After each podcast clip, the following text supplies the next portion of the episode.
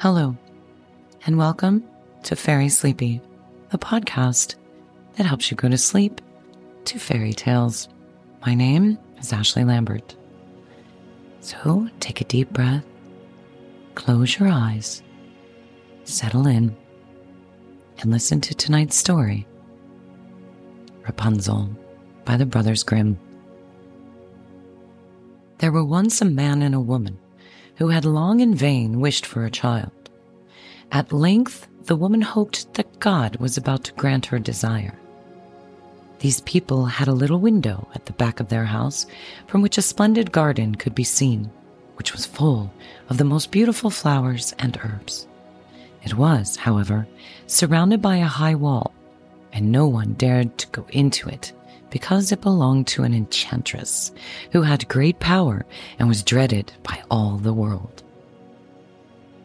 One day, the woman was standing by this window and looking down into the garden when she saw a bed which was planted with the most beautiful rampion, and it looked so fresh and green that she longed for it and had the greatest desire to eat some.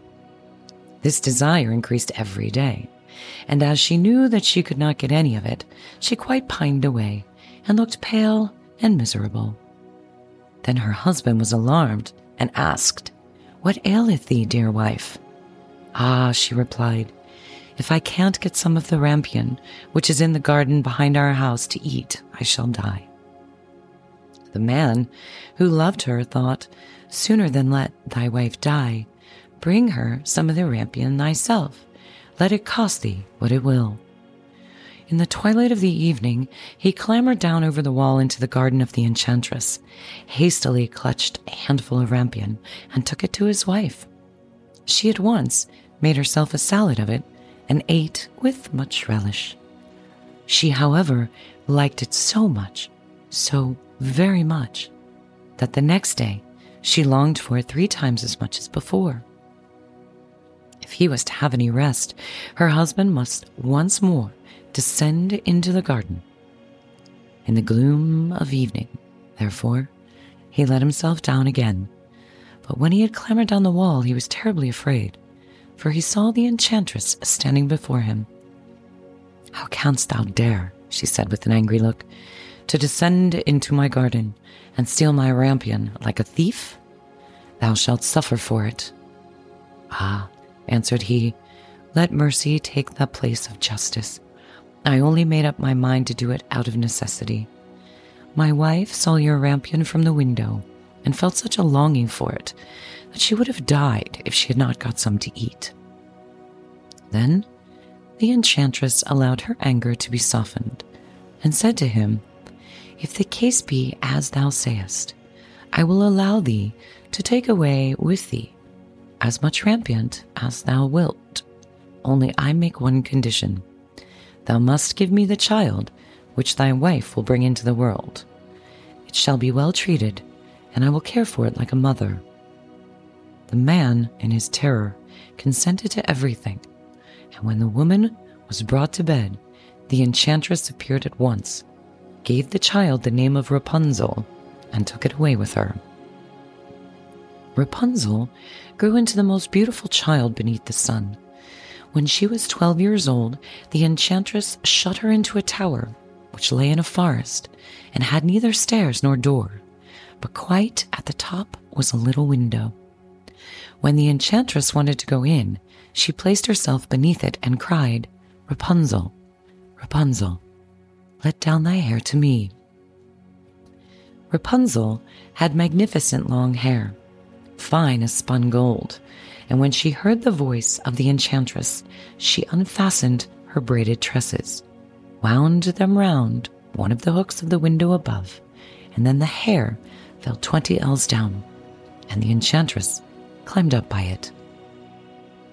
After a year or two, it came to pass that the king's son rode through the forest and went by the tower. Then he heard a song which was so charming that he stood still and listened.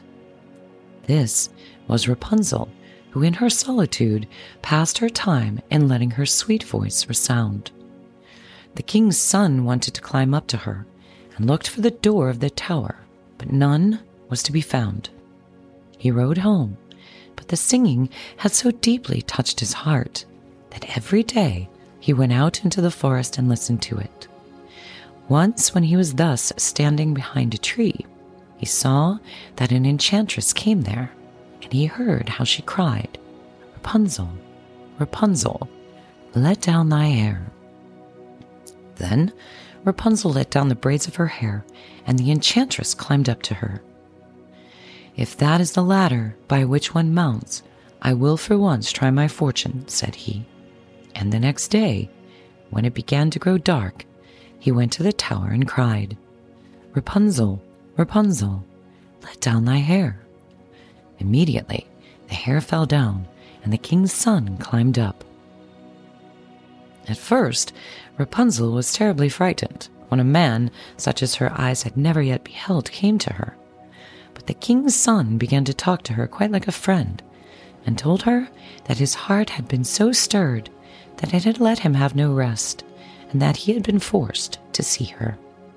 Then Rapunzel lost her fear, and when he asked her if she would take him for her husband, and she saw that he was young and handsome, she thought, He will love me more than old Dame Gothel does. And she said yes, and laid her hand in his. She said, I will willingly go away with thee, but I do not know how to get down. Bring with thee a skein of silk every time that thou comest, and I will weave a ladder with it. And when that is ready, I will descend, and thou wilt take me on thy horse.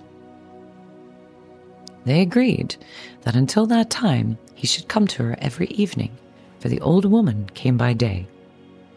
The enchantress remarked nothing of this, until once Rapunzel said to her, Tell me, Dame Gothel, how it happens that you are so much heavier for me to draw up than the young king's son. He is with me in a moment. Ah, thou wicked child, cried the enchantress, what do I hear thee say? I thought I had separated thee from all the world, and yet thou hast deceived me.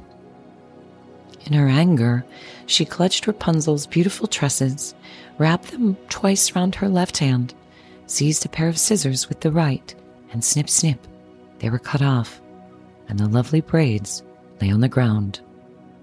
And she was so pitiless that she took Rapunzel into a desert where she had to live in great grief and misery.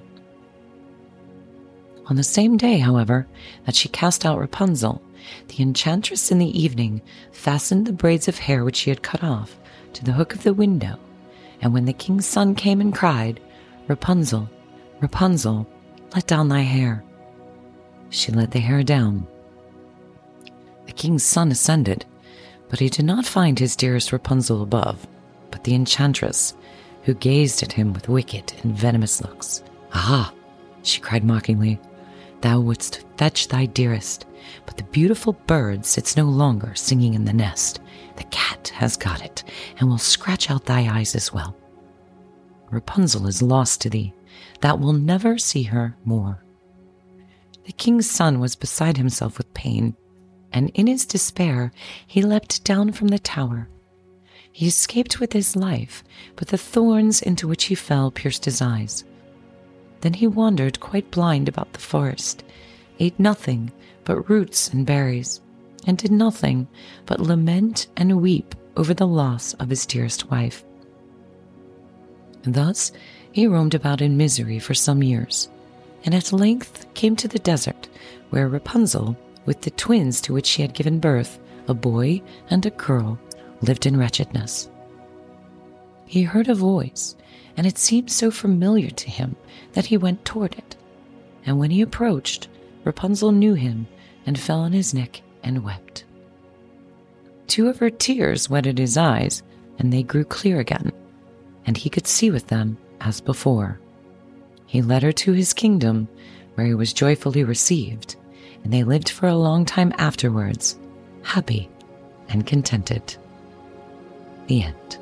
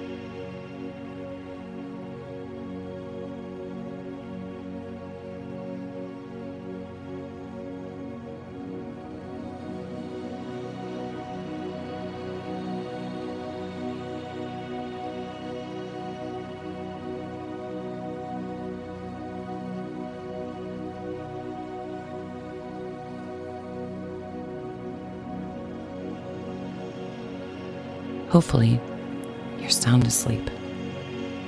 But if you're not, I'll give you some information about the author that hopefully will put you into a very deep sleep. Hans Christian Andersen was born in 1805 in Denmark. He was the child of a shoemaker and a washerwoman.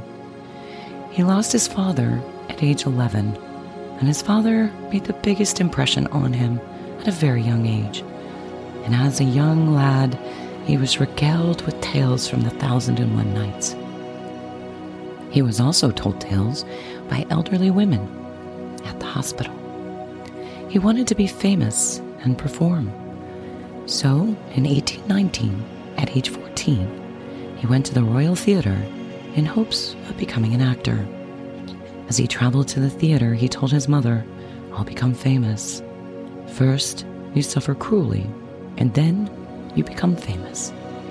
He tried unsuccessfully to meet his goal but failed. However, his fate would soon change.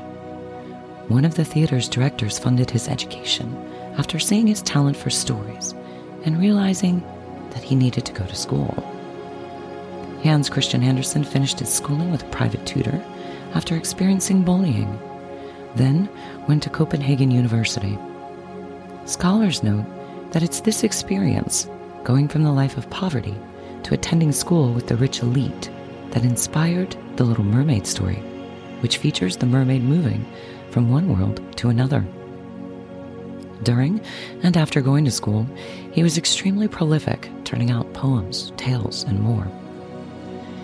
In 1835, he published his first novel, The Improvisator, and the same year, the first collection of Hans Christian Andersen fairy tales was published.